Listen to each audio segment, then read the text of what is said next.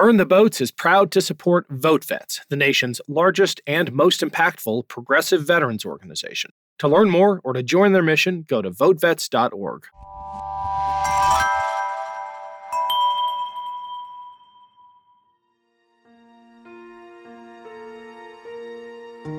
You know, in this case, there is a nation invading another nation, and I think it's incumbent on all of us with the means to do everything we possibly can to support the victim in this case, and you know, in any other case as well.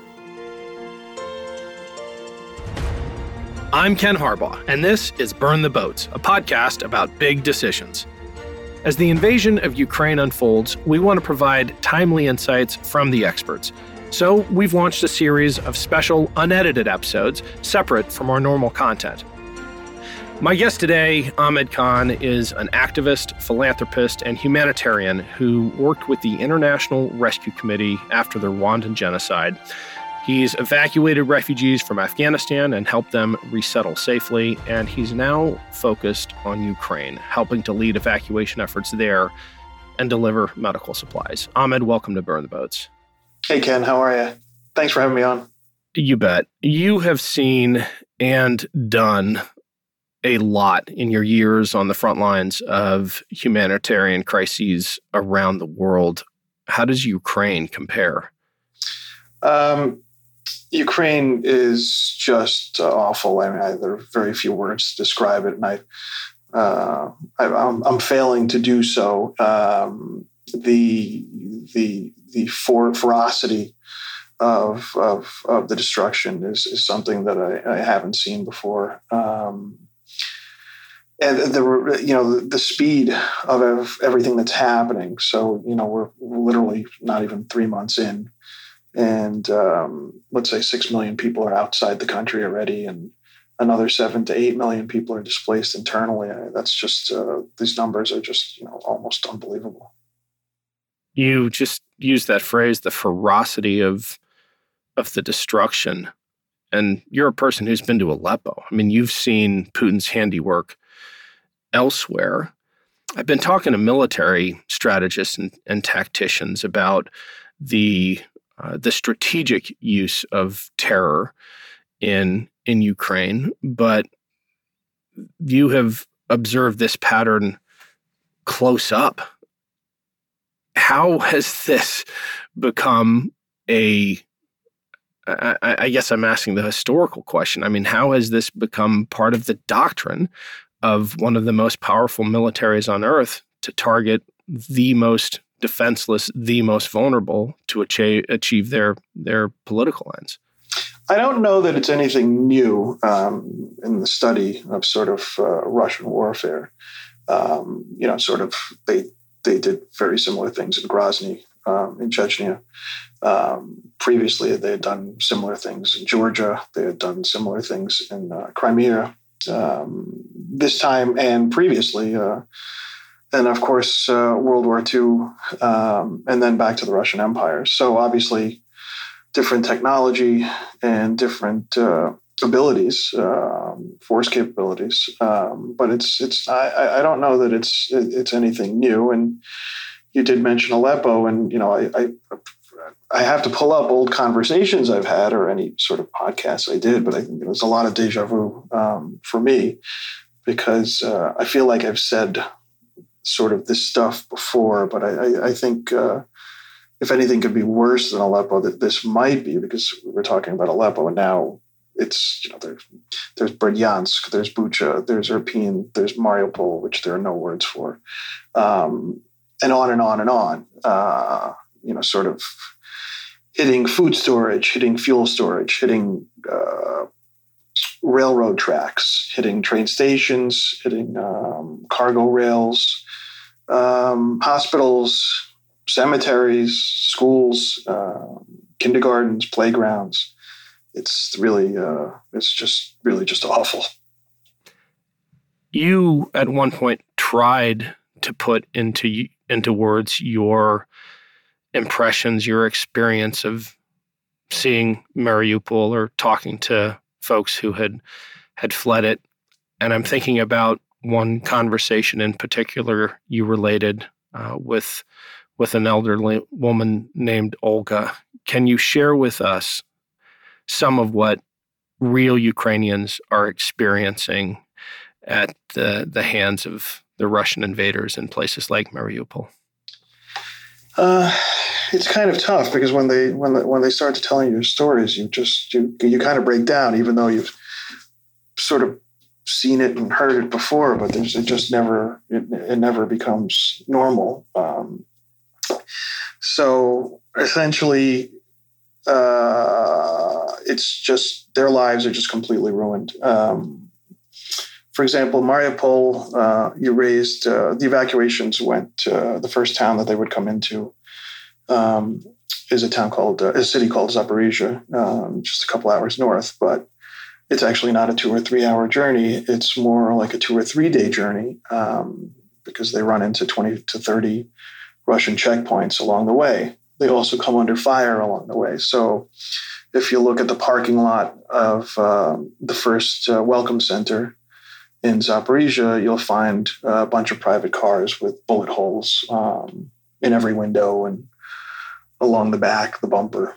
And you ask the person who was driving, how did you maintain your calm? And she most often would say, I had no other choice. I had 3 or 4 other people in my car that I was responsible for evacuating, and I just had to keep going forward. And, so there's no... you don't really know how to internalize what they're going through, and you don't even know if they'll ever recover. But what you were impressed by is their strength. So I think the stories have been told about, gender-based violence, actions against civilians from snipers or close range. These are all things and dead bodies strewn across the streets. These are all things that all the citizens of Mariupol and other cities like Mariupol, the villages around Mariupol as well, have experienced firsthand and witnessed. The local Red Cross chapters are inundated with people that they've rescued from villages and towns that have come under fire. And being sort of witness to those stories, it's much the same. 3 days ago, I was in the Red Cross chapter in Mykolaiv, and they had just brought in a woman and her child. The woman's 2 brothers were killed by shrapnel planting their field. And you just sort of, while they were telling the story, I was kind of just picturing, 2 guys going out doing their spring planting, as they do in rural Ukraine, and their life just ending just like that.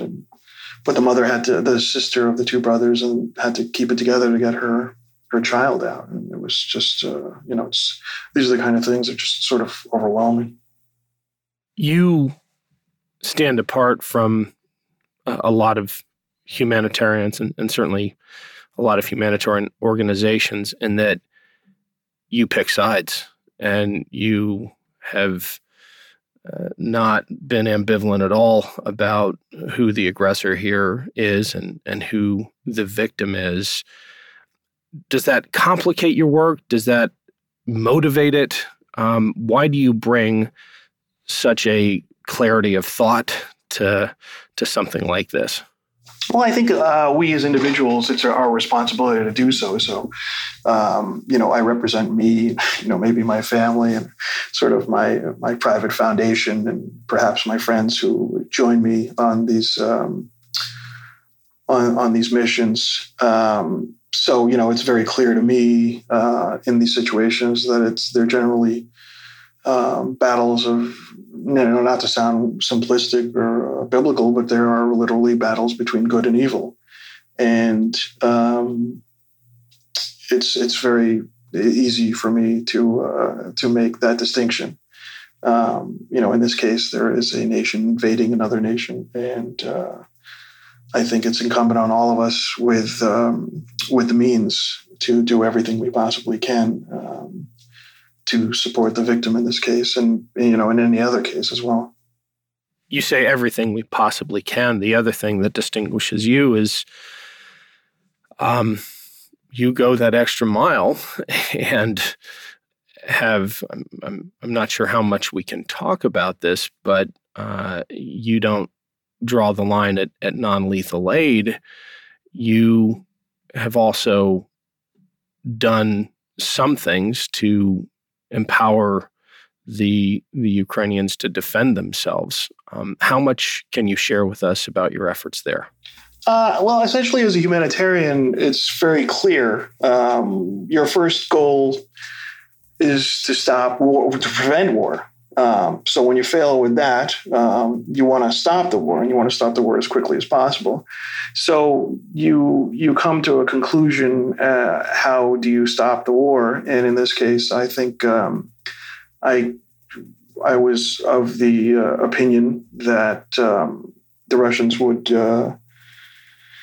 not, the Russian government responds to power, and would not negotiate unless they were, they felt that there was something pushing back at them. So I've advocated for Ukraine to be armed as much as it possibly can be from the beginning for that purpose, how do you stop the war? Because that should be everyone's sort of immediate goal. Number one, prevent the war. If you fail, then you must stop the war. And then, what does it take to stop the war? So I had worked with the Ukrainian military actually doing evacuations in Afghanistan in August. So I have a lot of good friends in the Ukrainian military since then, and keep close touch and ask them, what do you need, and what can I help with? And is there anything, it's kind of an interesting thing because if you actually, and I have a lot of sort of close contacts in the Ukrainian government. So there are people from all sorts of backgrounds who are sort of just evangelizing for Ukraine to have the ability to defend itself. So I think that's how I got into that. What do you say to those who just want to end the war at all costs and think that Ukraine capitulating or conceding its own territory, if that expedites the end of the conflict, they should do that? What do you say to those who don't want Ukraine to fight, thinking that will end the suffering? Yeah, I think that's just they don't know Ukrainians, So if I had a bunch of Ukrainians telling me that's what they wanted, then I would support them in that. But I've been to all corners of Ukraine since 2005, almost every year, and I've spent the large majority of this current war inside Ukraine, working with Ukrainians, meeting Ukrainians that I've never known before, and I've yet to meet one that thinks they should capitulate. I think that's where my interest in supporting them comes from. And I think, so that's, sort of a misunderstanding of who Ukrainians are. And then number two, the reality is they would be wiped off the face of the earth if they did do that. The Russians came to Ukraine on the 24th with the intention of deposing and probably murdering the president, the elected president of the country. And they had a list of a few hundred other people. Mayor Vitaly Klitschko of Kyiv, his brother Vladimir Klitschko is a good friend of mine, former heavyweight champion. They were all on sort of assassination lists. So there's no sort of goodwill on the part of the attacker. There's a kind of internet meme in Ukraine that says, if Ukraine ceases to fight, it'll cease to exist. And that's the belief of the Ukrainian people. And I think it's more than a theory. It's been proven out. So in the towns like Kherson that have been taken over by the Russians, they've removed signs, street signs, let's say, that were in Ukrainian or English even, because there are plenty of English signs, and replaced them with Russian signs. And, essentially what you're saying is that most likely the country would just not exist. And then what? Does that mean they're finished? I don't think so. You've had a chance to meet with President Zelensky, is that right? Yeah, that's right. What was your sense leaving that meeting of his ability to marshal that willingness to fight? He sees it as an existential battle for the next 1,000 years of Ukrainian history, right? Yeah, I haven't seen him since August. So that's when I first got in touch with them, when I was looking for help with the evacuation of Afghans, and the Ukrainians stepped forward. But he was very clear back then, and I've been trying to sort of help them get their message out that they were worried about a Russian invasion, back then. He clearly had his finger on the pulse of the Ukrainian people, and he had his finger on the pulse of what was happening. So I had no doubt that when the time came, and I did believe that it would come, unfortunately, despite our best efforts to try and get world support behind preventing this from happening, that he would rise to the occasion. I'm in daily contact almost with his chief of staff and national security advisor, Andre Yermak, and they just have always been very clear. We need the world's help to make sure they understand that we are under this threat. We are worried it's going to happen. Well, they tried their best. It didn't succeed. The Russians did invade, and they have held steadfast since then. And I can't say I was surprised by any of it, because from the moment I met them, I just felt that these are strong leaders who represent their people and understand their people, and will be able to sort of marshal the support within the country and around the world. Greetings from Evergreen Podcasts. We're rolling out a listener survey, and we want to hear from you. The information in the survey will help us gather statistics and in turn make our shows more appealing to advertisers. I know most people don't like ads, but this is one of the only ways our shows make money and help keep their lights on. We promise it will only take a few minutes, but the impact on our podcasts will be tremendous. As a token of our appreciation, we'll randomly select one lucky participant each month to win an exclusive merchandise package from Evergreen Podcasts. Head to evergreenpodcast.com/listenersurvey to help a show and possibly get some free stuff for doing so. We can't thank you enough for the support. Now back to the show. A lot can happen in 7 minutes, and luckily, that's how long it takes me to tell a story. My name is Aaron Calafato, and I'm the creator of 7 Minute Stories. I'm proud to partner with Evergreen Podcasts, and I'd like to invite you to join me on this journey. I'm going to take you on some crazy roller coaster rides using my unique extemporaneous storytelling style, and together we're going to try to make sense of the world, all through the art of storytelling, and all in approximately 7 minutes.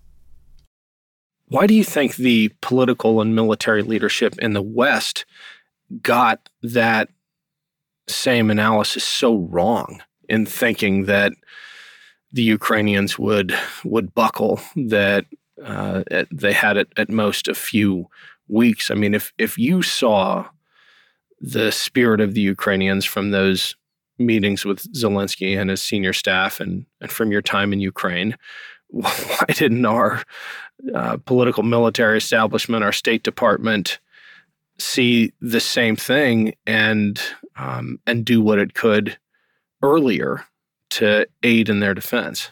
Yeah, I don't think they teach the stuff at Yale is my short answer, but as a Big Ten guy, I sort of generally we know, we can figure out what's going on the ground, right? Like, I think a lot of policymakers just don't really have much real world experience, and clearly our human intelligence operations aren't what they used to be. It's probably a reliance on technology and mathematics and other stuff. It was clear to me they weren't going anywhere and they wouldn't be defeated. I mean, the reality is the Ukrainian army was probably pretty weak in 2015.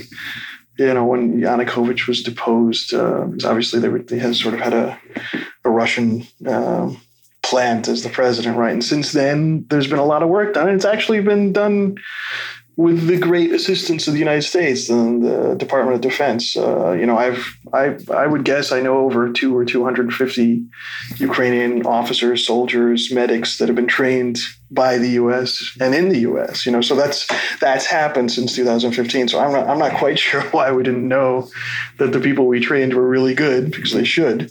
And again, I mentioned this Afghanistan operation, but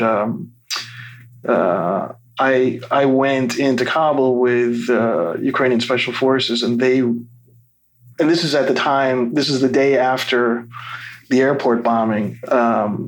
So U.S. military was inside the gates of the airport, and they walked right into Kabul to do evacuations. Fearless, stared down the Taliban, loaded up the passengers, put them on the plane. And we flew to Islamabad, and then we flew back to Kyiv. And, you know, I was with 50 to 75, special operations soldiers. And after you've seen that kind of bravery and that sort of effort in the face of really, really tough and dangerous conditions, I literally never had any doubts about that. And I think that was August 28th or 29th. Since then, I've just like, these are not people to be messed with. How does that compare to the performance of the Russian military in Ukraine? I assume you haven't come into direct contact with Russian forces, but I imagine you have seen their evidence of their lack of professionalism. You've certainly seen their handiwork, and it's kind of a truism in war that the insecure army is the one that resorts to terror tactics.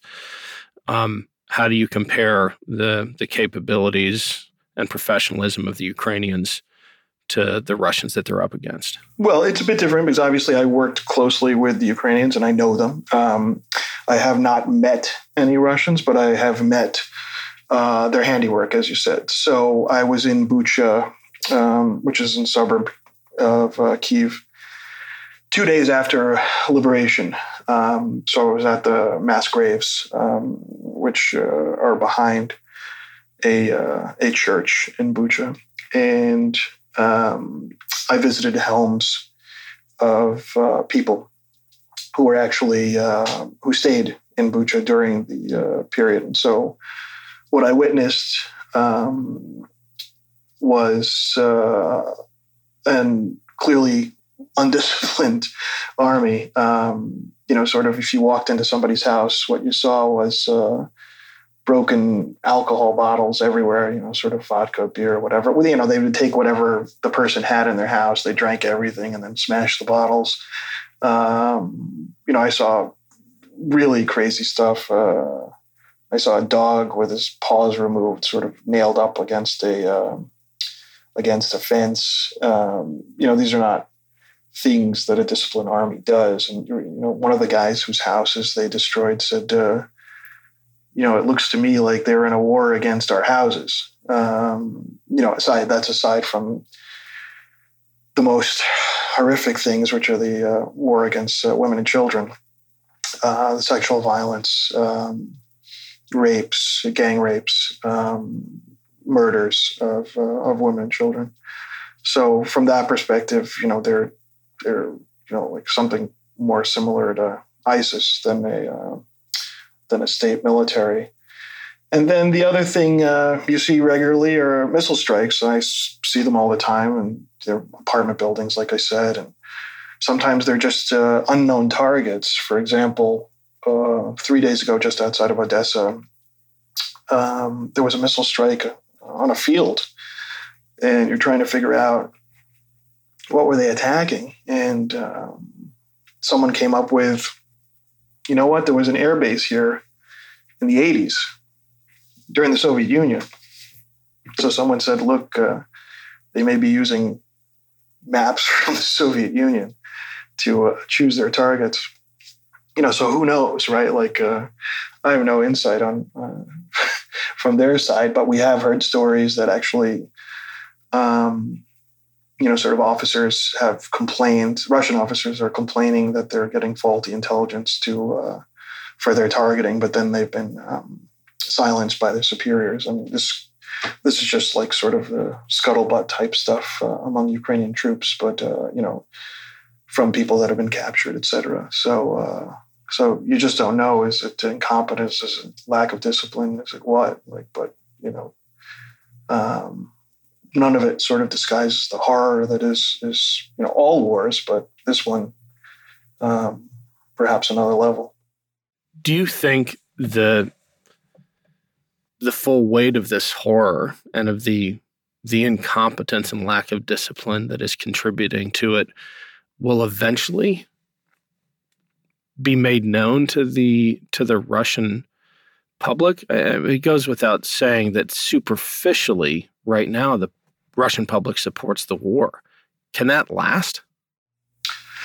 It's tough because they've been running this really intense propaganda, operation for years and years and years. So at this point, there are thousands of sort of social media influencers. And if you watch any of the major Russian media networks, essentially it's, we went to Ukraine to denazify Ukrainians and reclaim our land. It's just an alternate universe of information, and so it's really it's going to be a lot of work by someone or someones to undo to do all that. I mean, as you know, one of the great independent polling institutions in Russia has the number somewhere around between 80 and 85% of support for the war.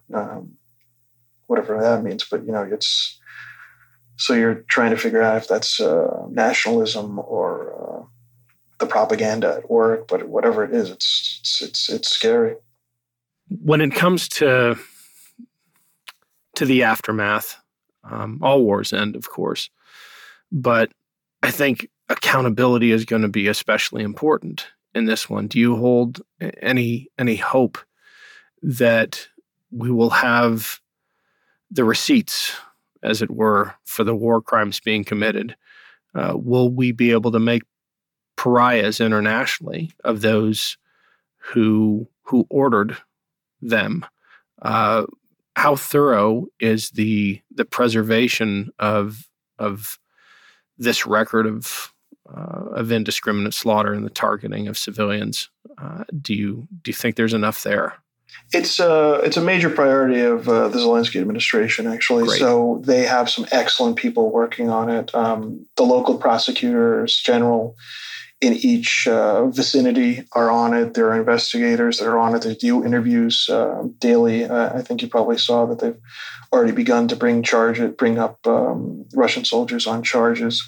So it'll be incumbent on all of us, all of us, to keep this going until there is accountability, because if there isn't, then, this just goes on. And, from the Russian side, I do know some Russians, and they say, well, I was told recently that, an event that had an impact on Putin was the U.S. invasion of Iraq. For him personally, thinking like, they just come and get me. And then, there was really no accountability on that, right? So that's always a Russian propaganda answer. What they do is this thing called whataboutism, what about? But the reality is, if we are representing a rules-based order, then we have to follow that rules-based order, or else it makes it easier for others to violate it. So, we'd like to think, and it's actually one of my areas of focus is the investigations to hold those war criminals accountable. And I think it'll be incumbent on the world community to do the same. I think the Ukrainians will be on it, indefinitely. And then it's the rest of the world, you're just not sure how it comes out because, of course, there's a reliance on Russian oil and gas and other sort of commercial interests on the part of the Europeans. So, hopefully they can't buy their way out of that. President Zelensky recently released a video in which he summarized the conflict as a war of worldviews. And I cannot think of a better example of that than what you just described, where Ukrainian prosecutors are bringing up Russian soldiers on war crimes charges using the international legal mechanisms available at the same time that their oppressor, the Russian invader, is flouting every international norm, every international legal standard, and raising villages across Ukraine. What an unbelievable contrast! Yeah, and that's Ukraine is a special country, and Ukrainians are a special people, and that's been my attraction to the country since I first went there. For sort of freedom-loving people who want to just live their lives, peacefully. Essentially all the things that we hold dear as Americans. I think that they're, the highest level of individuals, personal liberty. These are things that they obviously are fighting to the death and risking their lives for. And I think that's why the Biden administration has been so strong and the American public has been behind them, because they can sort of feel that from a distance. But, I can tell you from my personal experience, it's really, you really feel an affinity for them, and many in ways that are, beyond the rest of the Europeans in terms of their beliefs and what they're willing to do for those beliefs. And it sort of mirrors, American revolutionaries, or, it's really, really, just really impressive. They draw the contrast between them and the Russians, but there even may be a contrast between them and the rest of Europe. I mean, really, Europe has the values, and the European Union mandate has these values, but it's really Ukrainians that are fighting for those values and risking their lives and often giving up their lives for those values. By implication, they are fighting for those values, not just in Ukraine, but around the world. I mean, there are freedom-loving people everywhere who are looking at what is happening in Ukraine and wondering what's next, from the Baltics to Taiwan. What do you think the stakes are for the rest of the world and how this conflict ends? Yeah, I think that, the sort of contrast between sort of a liberal society, democracy, representative republic, and authoritarianism is very clear. And there may be an alliance of authoritarians growing pretty rapidly. So the defeat of perhaps the world's most powerful authoritarian, or second most, or however you want to rank them, would be great for freedom-loving people, I think. But it looks like it's going to be with us for ages, because the way sort of authoritarianism has taken hold around the world. You recently wrote, and we'll wrap with this, Ukraine can defeat Putin, but only with our help. Otherwise, he will destroy the entire country, city by city. What else can we do? What should Americans be doing?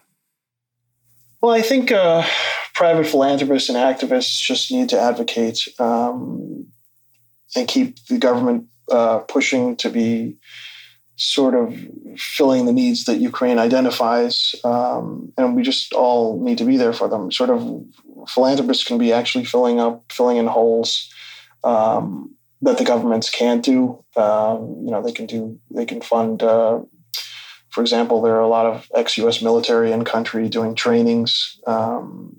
They can fund some of those organizations that are doing great work. There are other sort of American and European NGOs that are doing combat medic training and combat medic work, actually, which is great, sort of going into difficult places. But I think it's just constantly advocating and remembering what what's at stake here. I think, you know, all of us are vested in this in this war, and we just have to keep the pressure on. I think the administration had this sort of incremental look at this, but I think they're in the right place now. But that just has to continue, and the energy on the part of the people, American people, and philanthropists and activists should also continue. Well, thanks so much, Ahmed, for joining us. You're headed back soon, right?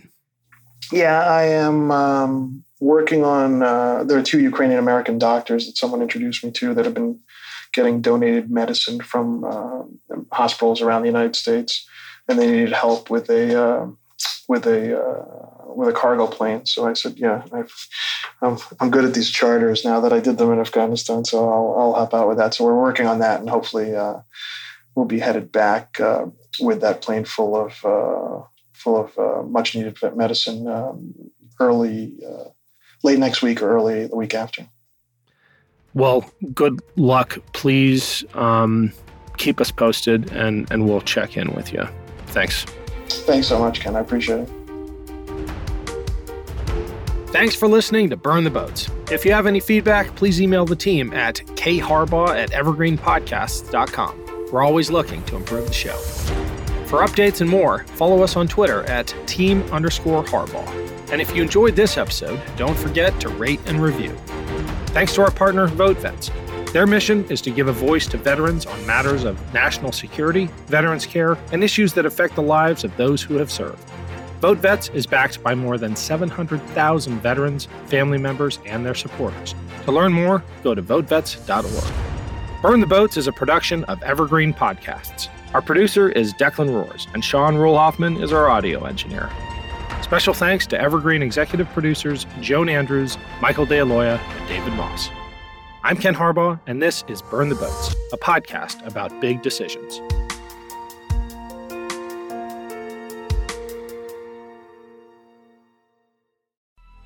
Coming up on 5-Minute News, I'm Anthony Davis. You might think it's partisan because maybe it's critical of one side or the other, but it's not. It's just the truth. And I think that's also something that's kind of unusual for Americans listening to the radio or to podcasts, because the news landscape in the States has been so partisan for so many decades. So 5-Minute News is verified, truthful, independent, unbiased, and essential world news daily. This podcast was produced with the support of the Ohio Motion Picture Tax Credit and in partnership with the Ohio Development Services Agency.